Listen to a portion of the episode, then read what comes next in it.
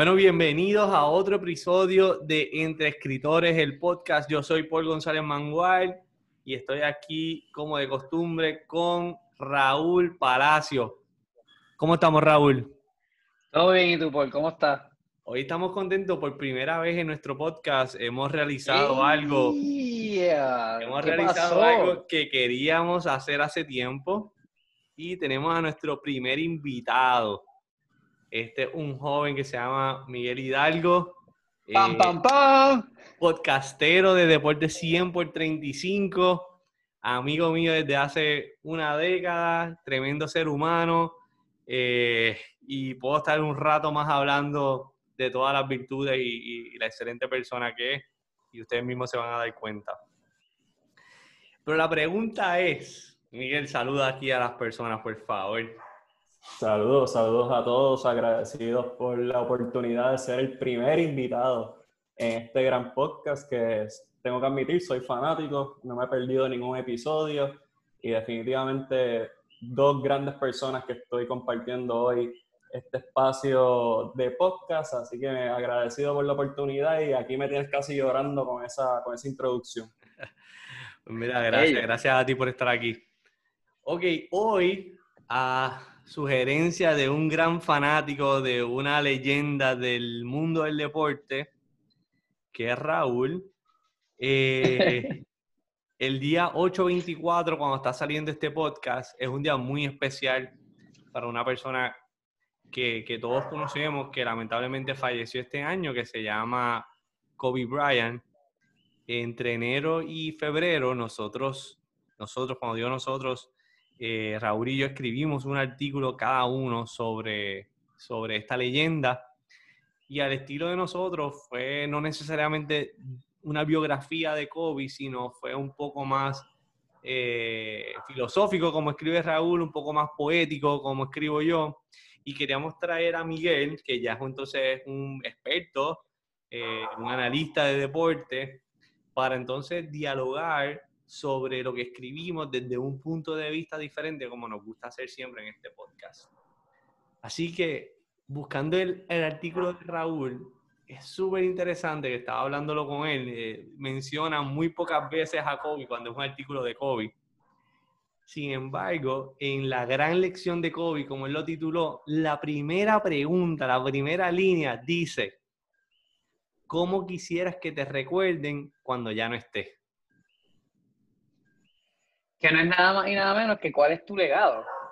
Entonces fue súper interesante, porque el que ha seguido o siguió a Kobe desde el inicio al retiro, todo el mundo yo, yo creo que puede dar fe de que vio un cambio, y fue un cambio adrede, de un ser humano que empezó tratando de probarse siempre, ultra competitivo, hasta no se llevaba muy bien con, con, con, con la gente con quien jugaba, pues por la obsesión que tenía y, y cómo no entendía cómo la gente no era igual que él.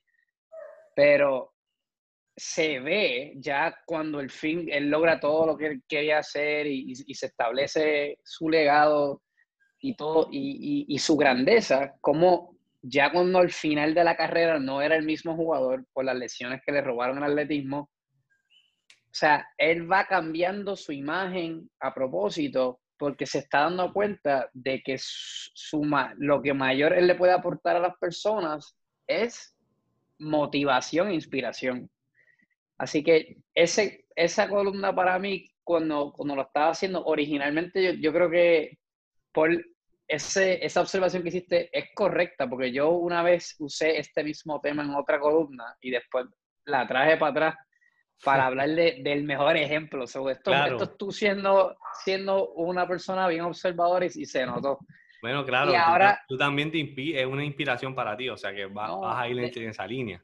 De, definitivo, pero, pero es, es algo que me encantaría conversar con ustedes. Y, y Miguel, tú que eres un, un fanático del deporte y eso, o sea, ¿qué otro atleta tú puedes comparar a, a un Kobe Bryant? No solamente en cómo se de, destacó como atleta y se fue de los mejores en su industria, sino que cómo trascendió el deporte y pudo no solo impactar y conocer a otras personas, sino que logró inspirar a millones. Bueno, tomando en consideración esos puntos que mencionas tú, Raúl, pues podemos ir hacia atrás, hacia un jugador como Jackie Robinson, primer jugador afroamericano en llegar a las grandes ligas, impactó toda una comunidad afroamericana en poder dar ese paso eh, de llegar a un deporte de alto nivel como era el béisbol. Eh, Clemente, que tuvo que luchar con todas las barreras de ser negro, de ser latino, eh, en un estado como Pittsburgh, y lucir a un alto nivel, eh, que falleció hace, hace mucho tiempo debido a él buscar ayudar a personas en, en países más desventajados. Así que definitivamente esas son las dos personas que vienen rápido a mi mente. Y Michael Jordan, creo que Paul está más que claro que Michael Jordan es esa persona que tú tal vez no veías baloncesto, pero tú sabías de quién estaban hablando. Estamos hablando de una persona icónica, una persona que en su mismo documental nos lo dijeron, no puede salir a un mall porque todo el mundo sabe quién es. O sea que hay muchos atletas y muchas figuras, no solamente atletas, hay escritores, hay músicos, hay muchas personalidades que se inspiran y sobrepasan lo que están haciendo, y entre atletas estos son los que me vienen a la mente rapidito. Mira, y todo eso que mencionas, y, y entonces me remonta a otro artículo que, que, que hemos discutido aquí, que Raúl escribió, que, que habla mucho, y es el tema principal de, de muchas de las cosas que él hace, es desde el punto de vista de los creativos, de los artistas. Y estos deportistas son, son artistas. Son, eh, el baloncesto, especialmente el baloncesto de los noventa y los dos mil, era puro arte, era... era poesía en movimiento, eh, era una cosa muy diferente. Y la mentalidad de estos jugadores, especialmente los que acabas de mencionar, un Jackie Robinson, un Kobe Bryant, un Michael Jordan, tenían una mentalidad. Y es un hilo conductor en estos dos artículos que escribimos, eh, que, que habla de la mentalidad Mamba, del Mamba Mentality. Se convirtió en un hashtag, muchos jugadores todavía viven de eso. ¿Cómo podemos aplicar, o cómo hemos aplicado nosotros la mentalidad Mamba a las cosas que hacemos en nuestro día, en nuestro día a día? Oye, esa es tremenda pregunta. Yo, yo te diría, como alguien que le gusta desarrollar el tema de desarrollo personal en, en, en mi blog, o sea, todo lo, lo que Kobe habló en Mamba Mentality no es más nada que tú no estar satisfecho con dónde tú estás hoy día, porque siempre sabes que puedes mejorar un poco más. Y él siempre hablaba que, se lo, que si tú lo, lo, lo llevabas a lo más sencillo, lo más simple, Mamba Mentality no es más nada que tratar de mejorar un poco de lo que fuiste el día anterior, que era una mentalidad de, de crecimiento constante y de retarse a uno día a día. Yo creo que como yo lo llevo y como yo lo he interpretado, por lo menos yo lo practico cuando redacto en mi diario. Es, un, es una de, la, de las estrategias que yo he ad, adoptado como para tratar de medirme, porque es la única manera y es de uno autoevaluarse. Yo no sé cuál es la que... Ahí, ahí le, me encantaría saber cuál es la de Miguel, de cómo, cómo, cómo, cómo tú usas y cómo tú defines el Mamba Mentality para ti. Y, y qué ejemplos puedes dar de, de cómo lo, lo, lo usas en el día a día. Mira, el Mamba Mentality siempre ha existido. Vamos a partir de la premisa que siempre ha existido, pero ahora en esta generación pues uno lo patentiza y lo, como que lo encuba en un término específico. Pero definitivamente alguien levantarse todos los días a ir a trabajar para proveer a su familia es un ejemplo de Mamba Mentality desde lo más básico. Porque como está la cosa hoy en día, en una época de pandemia, solamente eso es un riesgo que uno está tomando, que uno sabe que lo está haciendo con una meta y con un fin de poder producir por su familia. Y el Mamba Mentality no es solamente uno mejorar para uno mismo, es poder lograr una meta colectiva, que es algo que Raúl eh, mencionó en su artículo, que tuve la oportunidad de leerlo, que Kobe pues empezó un jugador individual, con Shaquille, tuvo la ruptura, y se dio cuenta que para ganar él solo no iba a poder, que iba a tener que incorporar a sus compañeros, iba a tener que hacer unos arreglos a su personalidad y ajustarse a cómo son otras personas para poder llegar a una meta en común. Así que definitivamente el Mamba Mentality está en todos nosotros. Oye, ustedes mismos enlazarse en un podcast sin experiencia previa, según ustedes, aunque yo sé que son excelentes oradores, el atreverse, el salir de su zona de confort, eso es un vivo ejemplo de lo que es un Mamba Mentality. Cualquier cosa que sea para mejorar uh, individualmente y para lograr una meta colectiva, cae en, ese, en esa definición. Mira, yo creo que diste en el clavo con algo de que el Mamba Mentality siempre ha existido. Y, y no es, no es forma de decir que antes de Kobe había un Jordan y antes de Jordan habían otras personas con esa misma mentalidad, sino que es algo que lo tienen personas bien especiales que se atreven a dar más de la milla extra y comerse el mundo, no importa lo que hagan. Es algo que lo podemos aplicar a un negocio. Yo lo hice al principio y, y uno pues deja de dormir, hace muchos sacrificios, eh, deja muchas cosas a un lado por simplemente enfocarse en la meta. O como dices, Raúl, en el artículo, te estás enfocando en el fin para, para empezar a escribir tu historia de atrás hacia adelante. Sí, la, que la, es una cita que me encanta, que es comenzar con el fin en mente. Exactamente. Y, y eso para mí es la mejor forma de escribir el Mamba Mentality, porque así uno va de atrás hacia adelante y, y el día lo ve totalmente diferente y, y aplica todo lo que acaba de decir Miguel. Hay otro detalle bien interesante en ese artículo. Y, y si te fijas, todo lo que he mencionado no tiene nada que ver con Kobe en cuestión de, de la, hablar del nombre del directo, sino es la forma de que inspira a personas como nosotros. Dice, en vez de enfocarse en crecer en su capital, optó por inspirar. Sí, y eso... Oye, man, si, si nosotros hacemos este podcast y no, normalmente nos grabamos y es súper... Es bien gracioso ahora mismo, gracioso bueno ver a Raúl emocionarse como si fuera un nene chiquito en Navidad, no, con, es, simplemente yo, pensar en Kobe. Yo puedo hablar de este tema por veinticuatro horas de seguro, pero ese y esa parte me recuerdo haberla escrito porque yo una vez leí en una entrevista que él hizo, tú sabes que ya al nivel de, de un Kobe Bryant y hoy día un LeBron, Curry, por ejemplo, ya llega un punto que tú van a haber tantas oportunidades de negocio cuando tú, cuando tú estés cerca de retirarte, que tú puedes hacer lo que sea. Y a mí siempre me voló un poco la cabeza. Y es lo único que yo puedo decir que me identifico con, con, con que me pude identificar con Kobe, porque yo no, obviamente no tenía un talento atlético remotamente cerca a, a, a, esa, a esa persona. Pero una lo persona sabemos. Como él, para a ponerle metido dos o tres triples en la cara, pero fuera de eso... Una, Kobe Bryant pudo hacer y meterse e invertir en cualquier tipo de negocio. O sea, él tenía un capital y hasta lanzó un fondo de inversiones privadas para, para invertir en compañías emergentes. Y con todo y eso, él dijo que él se dio cuenta que ese juego, que el de, que el, el de invertir para, simplemente para poder multiplicar tu dinero, no era algo que... A él lo apasionaba y por ende no era el mejor en eso. Y se dio cuenta que lo que sí le gustaba y le sí le apasionaba era el storytelling, eran las historias, era, eran los medios. Por, si te fijas, él se convierte en un, como un Walt Disney, perdón, no, no, un Walt Disney deportivo. O sea, uh-huh. él, él empieza a invertir en libros de niños y a lanzar libros de niños, libros motivacionales y apuesta a mover y a contar historias, porque él decía que las historias mueven el mundo. Que es un podcast que so, se llama Entre Escritores, o sea, nosotros nos identificamos con eso completamente porque eso es lo que hacemos. Y, y Miguel, tú haces eso también en, en, en, en, como podcastero, o sea, tú estás promoviendo historias para, para que la gente se identifique, conecte y pueda aprender o, o, o dialogar contigo, interactuar contigo. ¿Qué, qué tú ah. piensas de eso?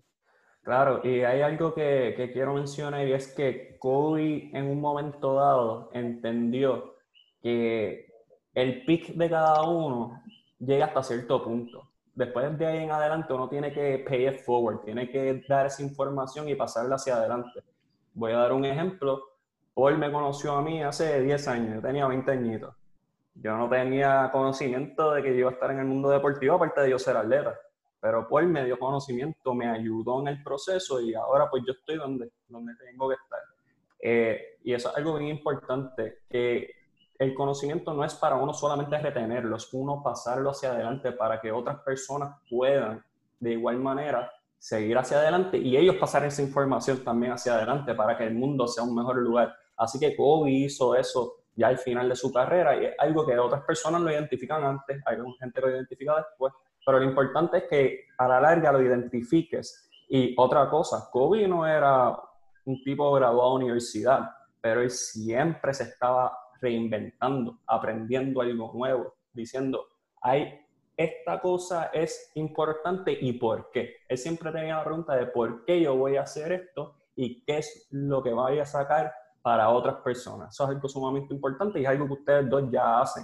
Nada más que no son Kobe Bryant y no está expuesto al mundo, pero quienes están alrededor de ustedes ya lo saben y es algo que todo el mundo tiene en, en sí mismo. No tienes que hacer nada importante en cuestión de medios ni nada así para poder lograrlo. Mira, cuando yo leo esa, esa cita o, o esa oración, yo me, me transporto a mi mentalidad como escritor. Y la mucho, muchos de los escritores que quizás nos están escuchando, los que aspiran a serlo, o los que lo son y todavía no lo saben, es que es, es algo bien complicado, y Raúl lo ha escrito muchas veces, a rentabilizarlo, a hacer dinero, vivir de esto, de este arte, es bien difícil. Es bien difícil vivir de la escritura, es bien difícil vivir de los podcasts, es bien difícil vivir de radio, de, del contenido digital, es bien difícil de todo eso. Así que uno tiene que cambiar la mentalidad de ah, cómo crezco mi capital, cómo hago dinero, cómo hago esto, esto, así, cómo hago exitoso, cómo me hago famoso. Y entonces pensar cómo puedo inspirar a las personas, cómo puedo inspirar a la próxima generación, cómo puedo cambiarle el mundo a una sola persona. Y ahí todo cambia. O sea, mira, a lo mejor el artículo lo leyeron quinientas personas, mil personas, cinco mil personas. Pero, ¿y si a esas personas le llegó esa parte de lo que escribiste? Si entendieron lo que quisiste decir, si crearon empatía, si se hicieron parte de lo que estás escribiendo. Y cambiaste su perspectiva, cambiaste su vida, le diste un poco de, de, de conocimiento, le, le inspiraste. Estás aplicando lo que Kobe Bryant intentó y empezó a hacer y logró hacer en la segunda etapa de su carrera como deportista. Y es algo que nos llevamos y es algo que un fanático empedernido como Raúl de, de Kobe Bryant lo, lo, lo escribe de esa forma ahí. Y cuando tú te vas a, a, a mirar, es algo que inconscientemente quizás hiciste en un momento cuando tu carrera era lo más importante. Eh, tu carrera corporativa era lo más importante y viste que el dinero no era lo más importante, sino que habían otras cosas mucho más importantes que eso. Sí, claro, y, y, yo, y yo digo, no quiero menospreciar el hecho de, de a la gente que, que, que tiene que trabajar para buscar dinero, porque tú tienes que satisfacer tus necesidades para tú poder tener espacio creativo. Eso, eso es, eso es en cualquier liga. Pero yo creo que hay un... Hay, hay un ejemplo, hay un balance. Hay, existen personas que hacen la, ambas cosas y se puede hacer. Y, y, y yo creo que mientras tú puedas añadirle valor a las personas y jugar un poco más a largo plazo, sea, el pop, sea por un podcast, sea escribiendo, sea, sea tratando de, de monetizar en la música, con cualquier práctica creativa, si tú puedes balancear tus tu necesidades con un, a lo mejor un trabajo por el día y después tú puedes añadirle valor a las personas con ese talento que tú tienes. Yo creo que eventualmente el mercado te lo va a validar a la, a la que empieces a lanzar productos. Uh-huh. Y yo creo fielmente en eso. Yo creo que Kobe Bryant obviamente al, al nivel que ya le estaba, o sea, él pudo a lo mejor invertir en otras compañías tecnológicas que le hubiesen rendido, en vez de cinco veces la inversión, diez veces la inversión, pero para él ya los, los ceros, dos o tres ceros más no le hacían, no, no lo movían. Lo que le movían eran las historias, lo que los movían eran estar con jóvenes y enseñándoles la pasión del juego y cómo a través del juego, porque si te fijas, y otra cosa que quería saber de Miguel, tu perspectiva, cómo el deporte no es de las mejores maneras para tú enseñar valores de vida. Porque la mayoría de las novelas de él se enfocaban en el deporte, pero era a través del deporte. O sea, el vehículo para enseñarle a, lo, a los jóvenes era el, o sea, el baloncesto, el tenis, y las distintas novelas que sacó. O sea, ¿es el deporte, no, una de las mejores maneras de, de enseñarle a, la, a, a las personas? Claro que sí, claro que sí. Para mí el deporte es como el arte, o sea, es algo sumamente importante. Eh, de las cosas que yo aprendí como atleta, o sea, yo aprendí a jugar en equipo, que es algo que es necesario en el mundo corporativo, que por lo menos Raúl y yo eh, estamos ahí. Por... Está, no sé cómo está todavía por, en ese ambiente, pero... Tuve tres meses, tuve tres meses. Sí, pero eh, también hay que tener ética de trabajo. O sea, para uno ser un atleta de alto rendimiento, uno tiene que tener una ética de trabajo bárbara. Eh, te enseña a fracasar, que es parte importante del crecimiento humano. O sea, yo soy fanático de un escritor que se llama Steve Harvey, estoy seguro que los dos saben quién es, y él menciona que fracasar es parte del proceso para uno poder llegar a la meta final, y eso es sumamente importante, y eso es algo que tú aprendes en el deporte, porque es imposible ganar todo. O sea, el mismo Michael Jordan, por decir un ejemplo, que se fue seis y cero en finales, tuvo que perder primeras, segundas, terceras rondas para poder llegar a lo que fue, que para muchos es el mejor jugador de todos los tiempos. Kobe también tuvo su situación, ganó con los Lakers con Shaquille, después estuvo solo, no ganó por un tiempo extendido hasta que pudo conseguir las piezas para poder llegar a su meta. Y fracasó contra los Celtics, pero después volvió para encima otra vez y les ganó. O sea que él brincó su montaña también.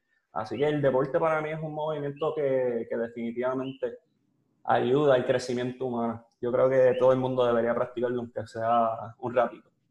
Oye, Miguel, dijiste una palabra bien importante para cualquier deportista, para cualquier empresario, para cualquier escritor, y es la palabra fracasar. Y da un miedo grandísimo, y esto lo hemos hablado fuera del aire, Raúl y yo, en, en, en varias ocasiones, el que uno escribe un artículo y todos los comentarios o el... O el tenga un tipo de, de repercusión negativa, o que las personas no lo entiendan, o que crees una controversia tan grande que tu reputación pues, eh, no sea la que tú quieres eh, plantear en ese artículo. Y puede pasar. Yo cuando escribía de política, eh, no todo el mundo obviamente está de acuerdo, y los comentarios eran, o sea, una chulería, lo que había en el Nuevo Día. Chulería no sé si es la palabra que yo usaría, pero, pero me imagino que... O sea, era bien complicado, este, y, y, y el... el cuero duro que uno tiene que desarrollar, que quizás fue hasta lo mismo que hizo Kobe Bryant, el cuero duro, ese Mamba Mentality, para sobrepasar la montaña, como bien Miguel lo plantea, es espectacular. O sea, cómo del fracaso uno puede aprender. Y Kobe tuvo un gran fracaso, un gran setback en el dos mil tres, dos mil cuatro, con el, el caso bien importante que tuvo, cómo él, estando en el spotlight, pudo sobrepasar eso, y ya nadie estaba hablando de eso al final de su carrera. Eso pasó a ser un footnote, sí, lo marcó y marcó mucho de su vida, y no podemos quitarle mérito a lo que pasó y el error que cometió. Pero cómo nosotros, como seres humanos, como escritores, podemos aprender de nuestros fracasos. Claro, es necesario. Ah, disculpa, Raúl. No, no. Es necesario errar. Eh, Mencionaste ese caso de Kobe. Kobe, uh, obviamente nada sustituye y, ni justifica lo que pasó, pero él decidió, pues yo voy a hacer algo para mejorar el, el deporte femenino. Ahí creó a la academia, el Mamba Academy, y fue una de las figuras principales dentro de la W N B A, una figura que estaba en las canchas, usaba la ropa, se metía en, o sea, junto a su hija en los camerinos para dar charlas y para que ella también aprendiera. Así que dentro de, de cada error uno puede sacarle algo positivo o aprender y a enseñarle a futuras generaciones, y eso es algo sumamente importante. Yo, yo lo que iba a añadir ahí es que como creativo, la suerte que tenemos como creativo, Paul, es que cada fracaso que uno hace es material. Y por lo menos para mí, todos los fracasos que yo he tenido, la mayoría los he verbalizado de alguna manera u otra en alguno de los escritos, porque yo creo que es manera de conectar con las personas, porque eso es algo que es universal. En algún momento vas a tener una baja. O sea, muchas personas quieren tratar de proyectar una imagen eh, bien arrogante, bien, que, que, que son invencibles, que, que, que son perfectos, y la realidad es que todos tenemos fallas. O sea, a lo mejor eres... eres una bestia en el trabajo, pero a lo mejor en, en, en, en la vida personal estás teniendo problemas, a lo mejor, a lo mejor pasas por un divorcio, o sea, esas cosas pasan. Y, y yo creo que no podemos estigmatizar eso ya. O sea, se tiene que empezar a, a enfrentar estas conversaciones y, y ser un poco más sinceros con las personas, porque yo creo que es, es, es parte de la, de la experiencia humana. Y todos los atletas que, que respetamos, que fueron grandes, ninguno se fue invicto. O sea, todos todo en algún momento perdieron, excepto, yo sé que Jordan no perdió una final, pero, pero tuvo sus momentos. Y todo el mundo solo, todo el mundo se olvida a Jordan o Wizard, pero está bien, eso lo vamos a... Eso no pasó. Entonces, este, lo, lo que sí, y cuando vamos al otro lado, porque Kobe Bryant estuvo en el otro lado, exactamente en el otro lado del fracaso, que fue el éxito, pero con, una, con algo bien raro que pocos jugadores lo logran hacer en su carrera, es que ya a los veinticinco años, y esto yo lo menciono en mi artículo, a los veinticinco años ya había ganado tres campeonatos, ya era un futuro candidato al Salón de la Fama, ya era uno de los mejores jugadores de todos los tiempos, y tenía veinticinco años, apenas llevaba, ¿cuánto? ocho años en la, en la liga. Jordan llegó a los ocho, eh, creo que fue en el año número ocho o nueve, que finalmente llega a las finales. LeBron vino a ganar su primer campeonato también como a los ocho años de su carrera.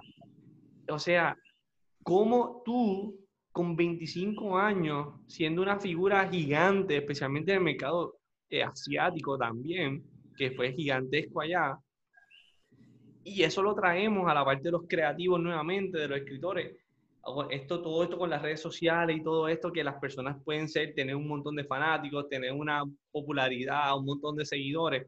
¿Cómo uno puede entonces visualizarse como él lo hizo y, y manejar todo eso de una manera cordial y buena cuando tú tienes toda esta fama tan rápido? Es lo que ahora le llamamos el instant gratification que estamos viendo. ¿Cómo tú ves esto, Miguel, como, como deportista? ¿Cómo lo manejan? ¿Y cómo lo podemos traer entonces a, a nuestra realidad, como, ¿verdad?, a nuestro día a día? Mira, vamos a ser sinceros que Kobe era una anomalía en cuestión de esos resultados inmediatos, porque todo ser humano pasa por procesos antes de llegar a su meta. Por eso siempre nos dicen que nos disfrutemos el proceso, porque la meta puede pasar rápidamente, pero el proceso es lo que, donde uno crece y donde uno aprende. Los atletas tienen una presión increíble, especialmente si son de los deportes primarios, entiéndase N B A, N F L, eh, M L B, etcétera. O sea, son jugadores altamente compensados y que se esperan resultados. Y no solamente resultados, sino olvídate de lo que está pasando en tu casa. O sea, tú no estás en tu casa por seis meses y tienes que, re que responder de igual manera. O sea, no, no se ve el lado humano de un atleta. Tú ves el resultado y lo que él hizo en el partido. Y eso es algo que desafortunadamente hay que cambiar, no solamente los medios, o sea, ellos mismos tienen que decir, pues mira, nosotros somos humanos y lo están haciendo ahora con todo este movimiento de Black Lives Matter, eh, entre otras eh, causas que están apoyando. Pero definitivamente el instant gratification es una anomalía, no es algo real que pase para todo el mundo, es un, es un por ciento, vamos a decir ese número. Para tú llegar a ese instant gratification tienes que pasar grandes procesos y la mayoría les toma muchos años hacerlo. Así que definitivamente los atletas son eh, prisioneros del, del momento, y cuando logran llegar a ese escaño, logran superar esa meta, pues pasan a ese nivel de, de dioses, como se les reconoce. Oye, Raúl, eh, eh, leyendo el artículo antes de, de entrar al podcast, hubo una parte que me, me fue muy emotiva para mí. No, no recordaba que había escrito esto, pero quiero, quiero escuchar tu, tu, tu pensar. En un día como el ocho veinticuatro, este, yo escribí, eh, Kobe nos enseñó que tenemos que poner a la familia primero siempre, que no podemos perder momentos para besarla, abrazarla o simplemente decirle lo que sentimos por ellos. Asimismo, debemos dejar de vivir con excusas para conocer personas, para compartir con amistades, para hacer lo que amamos y para perseguir nuestros sueños. Y esto nos no los enseñó en, su, en el día de su muerte, ¿verdad? O, eh, en, en enero, a finales de enero. Sin embargo, dos meses después, una pandemia global nos volvió a enseñar esto mismo que ya no había enseñado. Tú, como fanático de toda la vida de él, ¿cómo, cómo tú lo ves? Yo te voy a decir, yo, yo creo que la, la razón por la cual su muerte fue tan fuerte emocionalmente para muchos, hay dos factores. Uno, como Kobe Bryant se crió justo cuando la internet más o menos explotó, que, se, que, que, la, que las conexiones y, y, y el mundo de los medios, las comunicaciones, se, realmente se, se, se facilitó y, y tuvimos una conexión global. Por eso que en, en China, en Asia, él fue tan grande. So, esta persona que yo nunca conocí, o sea, yo nunca conocí a Kobe, yo nunca tuve una, una conversación con él. Sin embargo, todos los valores que representó en un momento u otro, a mí, a mí, yo me identifiqué con ellos. Yo creo que no solamente yo, cuando ese hombre murió, yo creo que se vio el impacto a través de todos los deportes y personas fuera del deporte. Porque yo creo que era de estos pocos seres humanos que tenía ese don de palabra de cómo hablar y cómo convencerte de, de casi como si fuese otro filósofo más. O sea, una persona que se notaba que era más sabia de lo que su edad decía.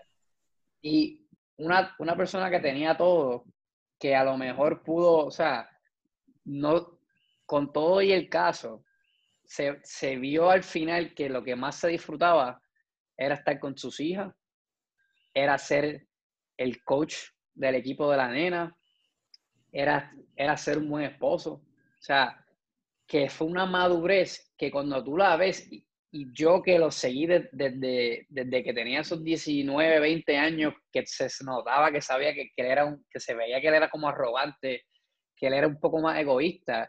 Esa transformación de ser humano, de, de, de cómo él cambió, motivaba, inspiraba a cualquiera, porque tú dices, mano, yo, yo mismo no, no creo que haya sido el, el ser humano más dado del mundo, pero en mi propio proceso de madurar y, y yo tener un hijo y yo querer criarlo de cierta manera y yo querer, y yo querer ser una buena pareja para, para mi novia, o sea, son valores que todos aspiramos a ser. No lo practicamos con perfección todo el tiempo, pero de eso es lo que se trata. Y, y, y yo creo que él fue un vivo ejemplo de cómo en, en, en, el, en, esta, en este camino de vida tú sí tienes esas altas y bajas, pero sí puedes aspirar siempre a, a mejorar y a estar siempre con tu familia, ¿entiendes? Como que...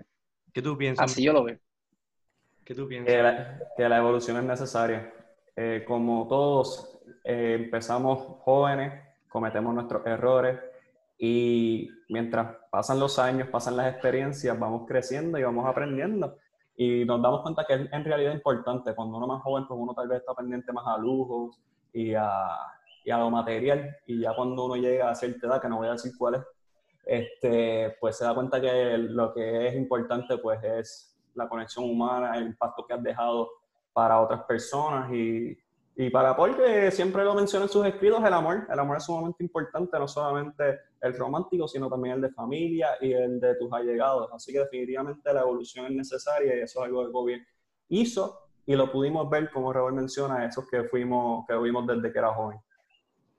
Estoy muy de acuerdo con lo que dicen y yo, y yo creo que eso es bien, bien poderoso, y en esa misma nota yo quiero, yo quiero que volver al principio del artículo y a todos los que nos están escuchando y nosotros mismos, es una pregunta que yo creo que nos debemos hacer constantemente en nuestras meditaciones o en nuestros momentos en que hablamos con nosotros mismos, que recen, que oren, en, en, en cualquier momento, en lo que hagamos, en lo que escribimos, en los momentos de estrés.